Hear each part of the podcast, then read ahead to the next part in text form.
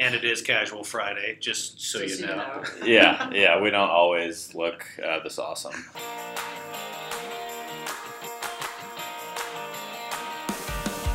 The Great Independent Podcast, powered by Pacific Crest Insurance, where independent insurance agents and industry leaders talk about the highs and lows of starting and running a successful agency. Learn the common trends and struggles of independent insurance agents. Go to PacificCrestInsurance.com for more on how to be a successful independent insurance agent.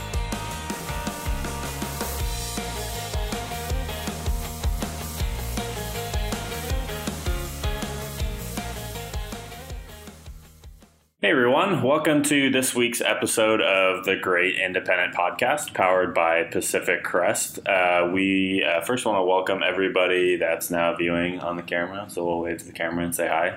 Um, happy to uh, have you guys see our ugly faces and see who we really are and that we really do exist. And it is Casual Friday, just so Just you so know. yeah, yeah, we don't always look uh, this awesome. um, this week, uh, we wanted to focus on um, a, an issue or, or a topic that we've been getting a lot of questions um, and uh, just uh, you know on, on getting some advice on, um, and that's staffing. How to staff your agency, right? Whether it be looking to hire um, a CSR or a couple of producers. Um, a lot of uh, independent agents out there uh, just are having problems finding the right people um, and, and how to train them. So we thought we'd uh, bring in um, someone with some awesome experience in the industry. Um, you know, someone that's been around for a little while, and um, that we actually have um, kind of helped train some of our uh, our newer agencies and, and agents around the country. So we want to welcome Tracy in. Tracy's here in our local office with us. So welcome, Tracy. How's it going? It's going really good. Cool. Thanks for joining us. Um, so tell us, how long have you been in, in the uh, insurance industry? I literally started the day after I graduated high school, so it's been 27 years now. Wow. What's that ride been like? Uh, interesting. I Yeah. went from paper to we're going to go paperless to paperless to computers to non-computers. Yeah, I've done it all. Interesting. I'm sure you have a few stories. I know Oh, yeah. I've heard a few myself, but I know that when we interviewed Tracy, I was a part of that original interview.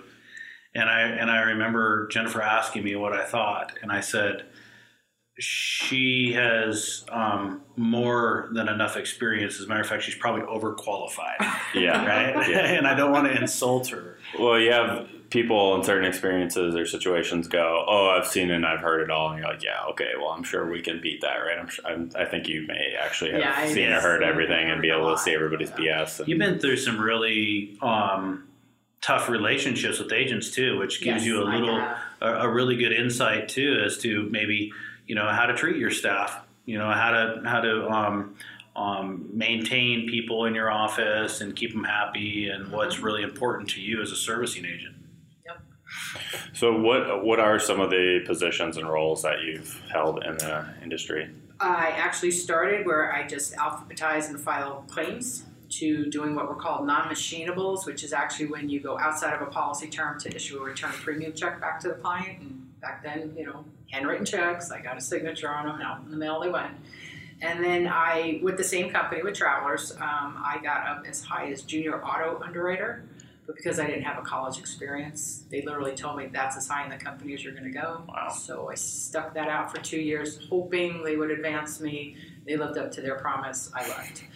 Um, Fair enough. and then I went over to Aetna and I did no fault claims. And at the time, I happened to have, me personally, been going through my EMT um, certification for the state of New York because I was volunteer fireman at the time. And lo and behold, no sooner than I got my certification and I was on the back of the ambulance, I was at accidents that were then appearing on my desk. Wow. So then we had a conflict of interest. Okay. And the couple that I had to pass off to coworkers, well, the coworkers kind of pitched a fit. And, and then they wound up sticking me in claim processing, um, more of a lateral move type thing, but you know, away from clients where I had been at the no fault accident and trying to figure out, you know, were they drunk, not drunk, were they are they exacerbating their injuries? I saw them at the car accident, that conflict of interest thing.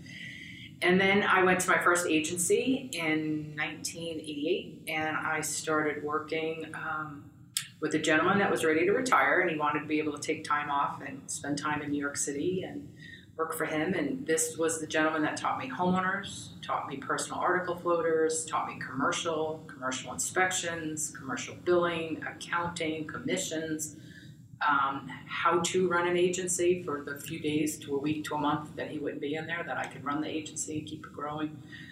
Really good customer service skills as far as how to maintain, issuing certificates of insurance. Um, and unfortunately, I only worked for him for three years because he eventually retired. He was 81 when he hired me. Oh wow. So the fact that I got to work as long as I did, I was kind of happy about that. Yeah. And then when he retired, I went with the files to another agency, and I was supposed to stay there for up to two years while they acclimated the clients into new staff. And it lasted about two months because management was just horrific. Really, really bad experience, bad taste in my mouth. You think they would have taken a page out of his book and just kept it going? You would have thought, right? considering he, here was a gentleman that had been an agent almost 60 years. Well, he clearly got it too. Oh, like he had something running pretty smooth. And Yeah, and he ret- retired with quite a book of business. Yeah. I mean, it was, and again, all paper files. Nothing was computerized. I was on the typewriter issuing certificates and Wow. carbon paper and all that fun stuff. Um, and you really would have thought, but it was a shame that even in the short two months that I was there, so many of the clients had left. Yeah, and a lot of it had to do with the servicing and the attitude and the well, we don't know who you are, and I don't have I don't have time to read through your file and um, that kind of thing. It, it was sad. And then I went to another agency where I specialized in personal lines only, um, and it was a I'm going to say like a higher echelons agency. We only catered to the rich and famous in New York. Okay. Um, and we were at the time. I mean, we were insuring Darryl Strawberry, and we were insuring Barbara Walters, and people like that. And it was a lot of trips into Manhattan. Our office was underneath the train station, so Wow. we could just go upstairs, jump on the train, and be in Manhattan in 40 minutes.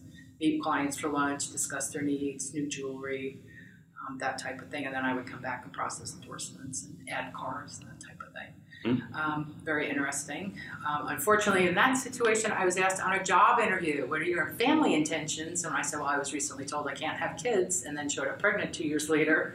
I was immediately let go. Oh, And then That's that was kind of definitely sweet legal, because right? I fought it, and we wound up in court, and I wound up getting one year's maternity pay. Well, I sat at home and did nothing.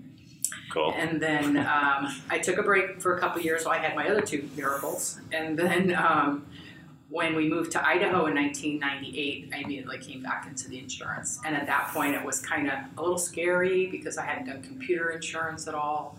We did DOS programs when I worked for a lot of the other Oh, companies my. as far as being able to print versus issuing and computers factoring premium and figures and that type of thing. And now we're using the same exact programs, right? Yeah, exactly. How How is that different from today? It's, it's been a full a full gamut from completely paper reading, you know, out of a book, Yeah. um, where eventually you got to know every single use classification code and the rating factors, and it was all a mathematical equation back then. Nothing like it is today with so many so many factors and premium calculations and that type of thing. All automated too. It was cool. Yeah. So I've pretty much seen it from paper to paperless, and it's quite a ride. And so now, what do you do with Pacific Crest? I'm a customer service representative, and um, I'm fine tuning my skills to eventually get into training. It's really what I want to work on. I want to work on new CSRs, new to agencies, new to our office. You like helping Um, people. I really do. Yeah. I really do. And I and like you say, I have a lot of those background stories that maybe will scare people into doing why you need to do it correctly. Oh, why yeah. you have to have that complete thought. You just can't wing it. Because what you can remember today, tomorrow, and maybe next week if you're lucky, Mhm. in six months when the quote unquote hits the fan, you are not gonna remember. And that's what your documentation And it doesn't really matter what about. you remember. It matters what you documented at the Right. time. Because when it's subpoenaed, you want to have it in writing Yeah, to hand to that judge. Yeah. Absolutely. Yeah, I can tell that you like to help people. I mean, that's we've had lots of other people join the group here after you came on board, and you've done a really good job of jumping in and, and helping them and and uh, showing them the ropes and just the way that you approach it is. Um, it's just very easy. It helps them understand a lot, a lot better than trying to learn from other sources. Yeah, and I'm a, I'm a firm believer in you don't just train somebody, you, you take A to B to C to D, that type of, you have to explain why. As soon as we get the flow of the work Mhm. in right. and how the phone call comes in and then what you did with the company or what you changed or what you added, how this all gets documented in that step by step process. It might It be the New truly helps. Yorker in you though that scares them into No, learning no, in all honesty, really, really early on in, my career, especially when I was doing the, the non-machinables, the hand figuring of the endorsements and working a pro rata wheel. Now I'm really aging myself. Um, it was you have to remember every day at five o'clock when you clock out, if you get hit by a bus, how screwed are we back here at the office? Oh, yeah. you know, put your thoughts down, get everything on the file, get everything in writing. This way, if even if you just want all of a sudden, I need a week off, and you just take, you don't ever have to worry about losing your job because nobody understood what you did when you were there. Mhm. Nobody, you, you left everybody hanging. You didn't get your promises done before you left the office. That type of thing. It's another type So of I- communication too, which exactly, is always exactly. undervalued. Yeah. Yeah. Yeah. So Let's dive in a little bit about you know your thoughts on on agencies, right? I mean, I know that that's a huge part of this podcast that uh, um, we wanted to discuss, but uh, I mean, I have this question in my head because I talk to agents all around the country all the time. They're always asking me, well, how large do I need to be before I bring on help? You know, and I think that we all kind of toss around a generic number Right. but I don't know that that's really applicable. I think that you could probably explain it way better. You know, yeah, I- I remember working at the very first agency that I had here in Idaho. They were they were driven on that number. Once personal, uh, once commercial lines hits a million dollar book of business, we'll look at hiring another CSR. Well, uh, crap, we must have hovered at nine nine hundred twenty five thousand for the three years that I worked there, and there wasn't a night that I left comfortably knowing that everything got done today. It didn't happen. I left stacks and stacks of work on my desk. Um, unfortunately, my husband had gotten really ill, so I had to go from being a salaried employee to hourly. When I was in the office, I got paid. When I had to be out of the office due to his health concerns, I didn't get paid. And but those were the times I was finding myself constantly wanting to. Get, I didn't finish this. I need to get back and get it done. I need, and it's a real struggle when you're you're going. In order to keep my job, I have to make sure. So what I always tell agents that have asked, and I've had conversations come up in the past, when you can't get it all done and you're leaving those seven or eight things at night, that's when it's time to hire the CSR. Forget about the number. It's not a number. It's how much service are you actually giving. Well, I think what gets in the way sometimes, obviously, is the revenue number, right? Right, I mean, it's the revenue number ultimately that gets in the way, and they start to contemplate: Can I really afford to bring on help? And But in the long run, in all honesty, if I mean, if you're worried about the thirty thousand or whatever number you're you're figuring a, a, a new hire is going to be making, think about how much time that's going to give you and free you up during the day. That now you're out making those new sales calls, or you're actually following up on referrals. Well, and like you said before, you're at that agency for three years and you just hovered around the same number. So clearly you weren't growing, right? Right. And I'm assuming that their goals were to grow. right? So you have to understand you have to hire people in order to grow at certain, you know, at certain At certain times and in a certain exactly. in a certain way. How, I mean, how I've many been years a- do you want to be, be in business without being able to take a day or two off and just say, you know what, my girl's there, or my guy's there, my CSR's there. They'll Right. handle the office for me while I'm gone. So, I mean, I think that this would be a really good spot to kind of have a impromptu discussion a little bit about how you can help that agency get comfortable hiring you and taking on that burden of more more overhead. Because I come from an entrepreneurial background, right? I mean, I was a business owner for years, and I hired lots of people, and I know that every time I had another position to fill, I had to really think about it, and it was it weighed on my conscience all the time uh, about whether or not I would be able to afford really to bring on that new hire. In my own mind, I think to myself as as um, now an employee, right? But coming from owning my own businesses, walking into a new environment when I when I come when I came here, I presented myself to Sean and said, "This is how I'm going to help you grow." Right? Here's my plan, and this is what I can do to add value to the agency Exactly. right? Would you agree that that's what a CSR kind of needs to do, or maybe what the questions are of a hiring agent needs to kind of investigate with the CSR yeah, I would go build a plan? more for the agent actually asking that question. Right. You've applied. I appreciate the application. I appreciate you coming in for the interview. How exactly are we going to work as a team? Are you going to be okay if I head out of the office for two hours a day to run appointments, visit clients, drop off policies, contact referral business, that type of thing, go to commercial accounts, or maybe just knock on doors? However, it is you want to bring Right. in more business to your agency. Is is that person actually going to work while you're gone? or are they going to flip on YouTube and just sit around and do nothing all day? Are they going to answer the phone, or is everything going to be in voicemail? Right. So again, it's that integrity of the person that you're hiring, and in all honesty, ask the questions.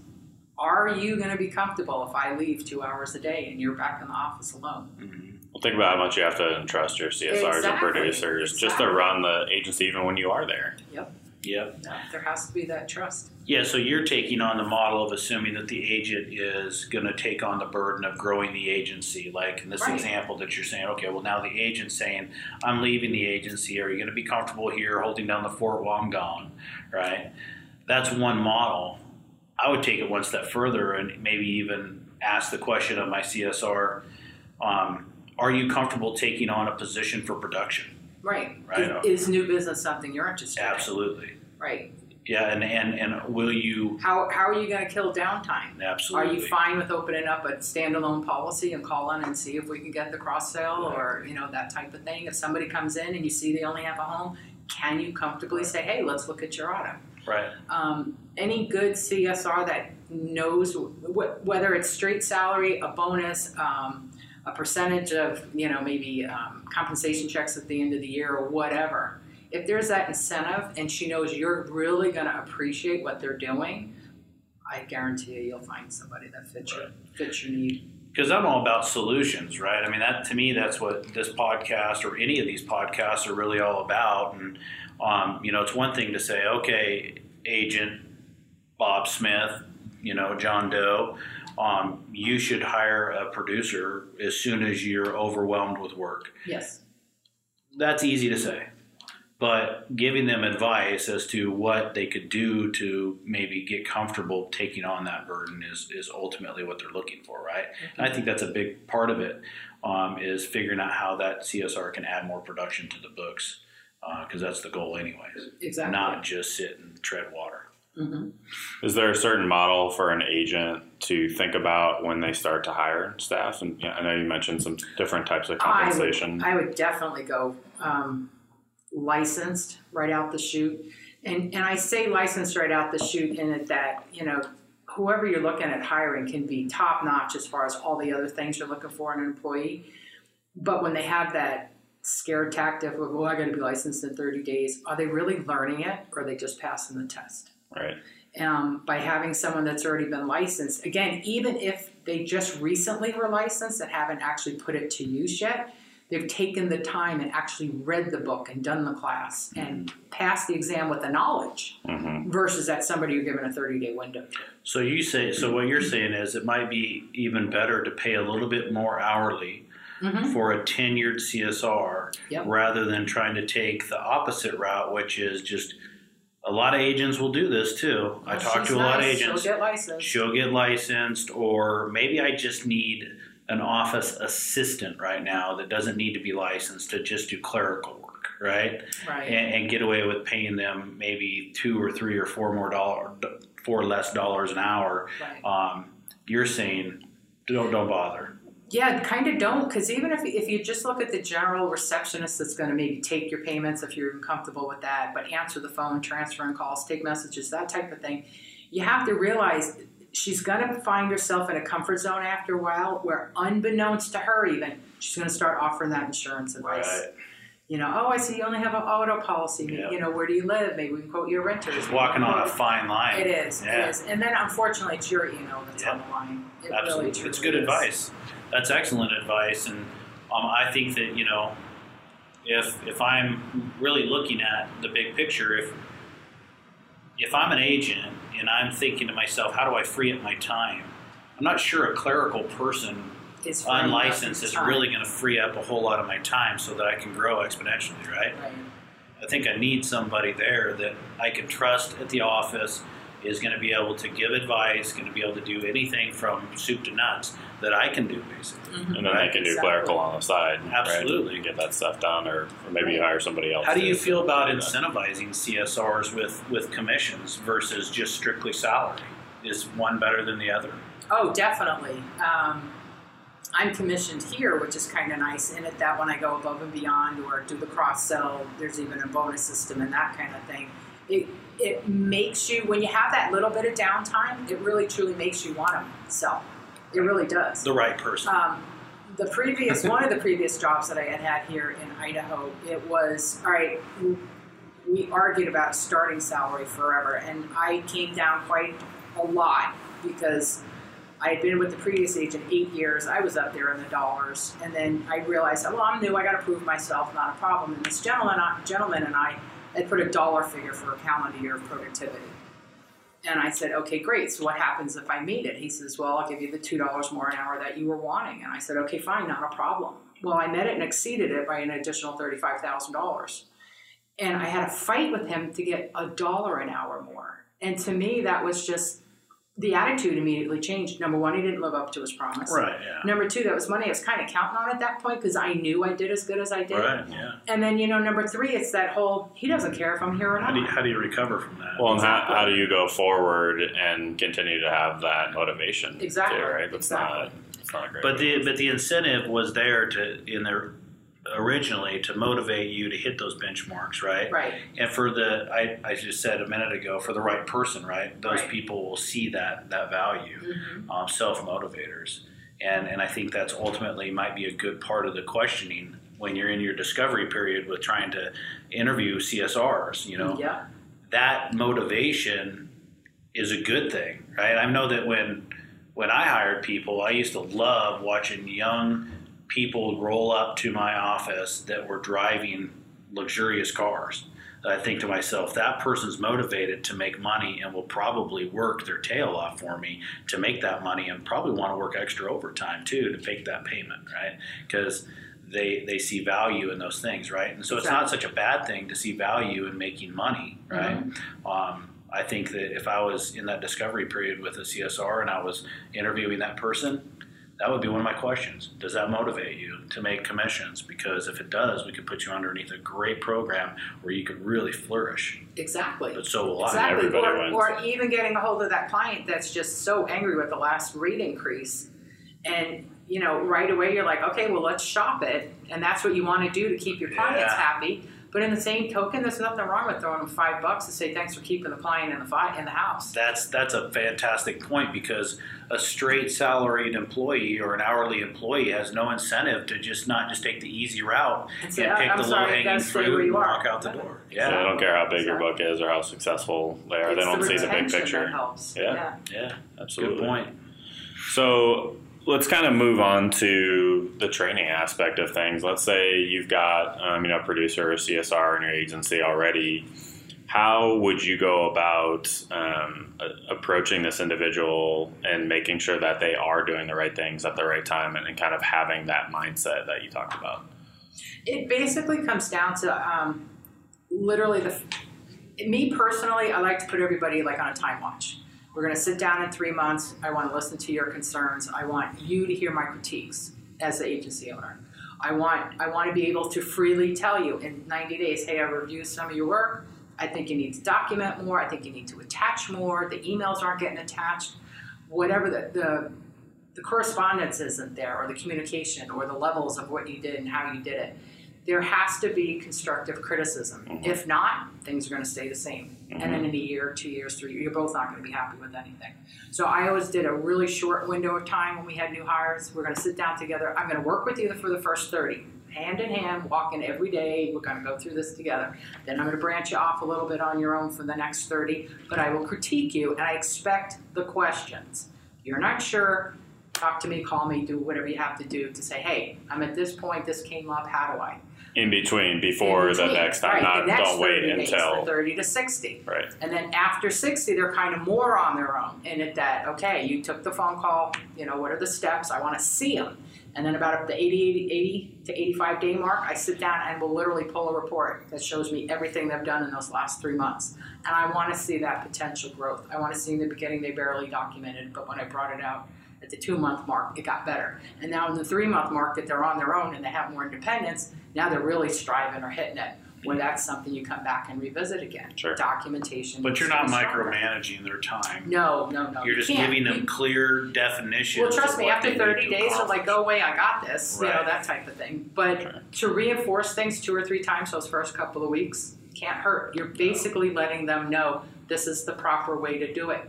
Habits that start off good remain good, and get better Right. versus all right, well, I'll just let you slide. I'll just let you slide, and then you know, a year in is not when you, when you tell somebody on their one year anniversary, it's not the time to say, well, I've not been happy with your with your documentation. You didn't give them a chance to change. You didn't give them a chance to increase it or to That's make it any, better.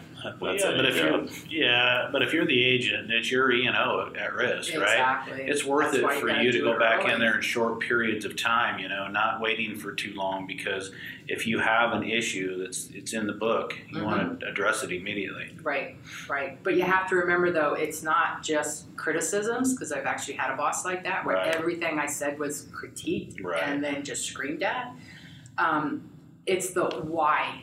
This is what you did, but this is why it's incorrect. Right. It's the training, it's the educating, it's the conversation you want to have with the client that you want them to reiterate or them to say, hey, this is a good sales technique, this is a good way to add extra coverage, this, this, and this. If you slow it down and literally give them reasons and examples, they're more confident what they start doing from that point forward. And then they're also more confident in relaying it back to the client.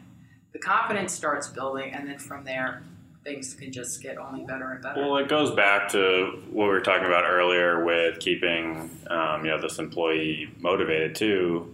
If somebody truly cares about me and takes the time to train me and, and work with me in, a, in the right way, that just keeps me motivated to keep going. And then it encourages me to ask more questions and to improve and go learn on my own and, and do whatever it takes to learn because you know, not that I don't want that help anymore, but I want them to see that I'm growing too. Maybe that's just my personality, but Well, to me, it all kind of to goes told together. You're doing a great job. Keep Sure. up the good work. I mean, there isn't a person out there that doesn't Yeah. look or want the affirmations, that type of thing. It's just a matter of how you present. Don't scream because they got it wrong. Explain why it was wrong and how it should have been done, Mhm. and then hopefully they just grow and keep Right. learning from there. But I definitely like. I mean, going back to the auditing, right, of the of the policies and stuff every ninety days or whatever for the first year or so.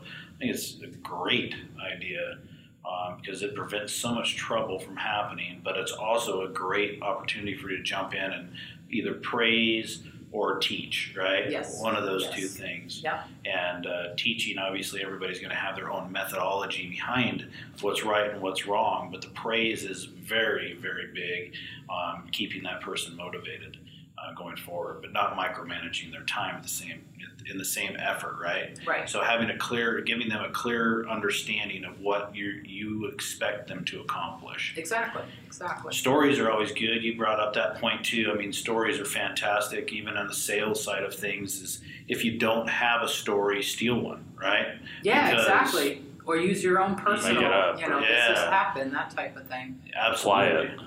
Oh, always application is always such and I've always been a firm believer that a lot of the clients really truly don't understand insurance. They just don't. They were told as 18 year old driver, 16 year old drivers, you have to have it. Right. Nobody ever sat down and explained it to them. I've explained it to 30, 40, and 50 year old people. Well, I'm This is that. what bodily injury is. This is why you want to get the highest property damage, you know, li- limit you can have, that type of thing. Absolutely and it's agree. absolutely amazing how these people go, oh, all these years I never knew that. Right. Well, I mean, I'm taking even a little bit different approach and just spinning that back around an agent to a CSR that's training, Yes, yes, the right? example. Having those stories. This is why it's so important you put this Yes. documentation in the system. Yeah. You know, maybe you don't have an E&O claim to speak of as an example, but somebody out there does. And I had a situation where I sold an E&S policy through a State Farm agent. I kind of did it as a favor to him, and then the client came in, and I said, "I'm sorry. I, you know, it would have been great if I could have just sent all this stuff to your State Farm guy, and he could have had you sign it all. But I need to explain something to you." And Arizona Missions uh, excess and surplus policy is 25% earned premium. The first three months, you're locked into the company. You are not getting any of that money back. And I said, mentioned it three times to this woman. And sure enough, three weeks in, oh yeah, I finally got a quote from Allstate. Can you cancel that policy? And I said, no, I told you when you were sitting here, you're locked in for the first three months. Call them back and tell them you will start at day one of the third month. Well, I don't want to do that. The premiums are a lot better. Well, I understand that, but you don't understand. You just lost that check you just Right. gave me unless you agree to do that's that. right. And she said, I'll, I'll take this up. I'll, I'll consider it. And she hung up. Three days later, I got served by the Department of Insurance. She wanted my license.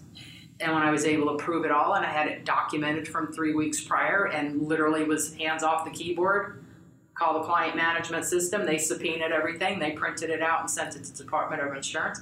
I got a letter from them three days later saying you were 100% correct and she's 100% wrong. And so there you go. All the listeners out there right now, there's a great story, right? Use Yeah. that story not training CSRs.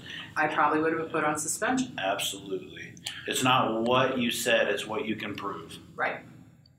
Well, think about how valuable it is from the agent's perspective too. When you're teaching somebody, you always kind of relearn it yourself, right? And you explain to yourself why you do those things. And so I, you know, you can also kind of see value when you're pulling these reports and showing them how to do different things. What what actually is going on in your agency? What's going on with your book, right? And you kind of get another ground level view of, of what's happening instead of all this other stuff you've probably been really busy with too. So it's, that's probably why you hired somebody. Exactly. Yep. So um, I guess we'll try to wrap it up here in the next couple of minutes. But um, if if you had a couple of pieces of advice um, to somebody looking to hire a new staff member, what what would it be? Definitely make sure they're licensed prior to hire. Um, like I said, I, I think the whole time crunch of, well, you'll get licensed in 30 days, just, again, it's a pass the test, not learn the material. Um, having already come in, you have a better feeling about it. They've taken the class or they've taken the time to actually study, learn, and know it. Um, so right there, that makes training a lot easier because you'll drop words that they will actually understand what you're talking about. Mhm. Um, number two, um, I know it's illegal to do, but definitely find out their family situation as far as you know, do they have little ones at home? Are we going to be looking at daycare problems now if we have time off, that type of thing? Um, and that's somebody you kind of need to say, hey, I get it, family comes first, but you have to realize every day that you call in sick last second, you're kind of crunching the, the, the office a little bit. You have to keep that in mind. Let's let's keep it to a minimum. I will allow it, but let's keep it to a find minimum. somebody dependable. Yeah, exactly. Definitely find somebody dependable. And then somebody that actually gives a rat about what they're doing. That she likes it, he likes it, they enjoy it, they want to do it, they want to sell, they're not afraid. They show some sort of confidence after that 90 day training period. That when you leave them alone on the phone, you're like, wow, look, they're giving the examples, they're talking coverage, they're understanding it, they're relating. Somebody that wants to help other people, right? Right. Somebody wants to help other people. Somebody wants to even has a concern to build your book of business. Yeah. Somebody that when you do that 90 day review, they are cross selling or they're at least mentioned it in conversation. You know, hey, we can write your home. When, when your renewal comes up, give me a call. Or ask when the renewal comes in and they X date it. Um, there's all different types of things you can look for in a person. Um, you know, how are they as far as reaching out to clients that are pending cancellation for non-payment? I mean, that's a call we all hate making, but it has to be done if you want to keep that those clients Right. happy. hmm Are they Um, timid or Right, Yeah. right. Are they going to go? Oh, I'll just pop off a memo or shoot them an email and hope for the best, that type of thing. Most of us read our emails every day, but not everybody.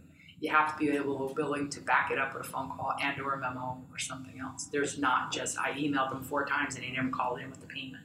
Right. You have to pick up the phone every now and then. Yeah, yeah. You just have to. That's all really good advice. it's good stuff. Yeah, absolutely. Well, thanks, Tracy, for stopping by. We definitely appreciate you, and Not a problem. hopefully, uh, Stopping by the long trip from you know 100 feet over there. Yeah, yeah, it's across a, hall. it's a hall. It's a hall. You know. It's all. It's a hallway. well, guys, uh, hopefully uh, few you got uh, some nuggets of advice and, and help out there and take something away from this episode. We appreciate you guys for stopping by, and we will chat with you guys next week. Thanks for joining us this week on the Great Independent Podcast. Check back every Tuesday for more information to help you, the independent insurance agent, start and run a successful agency.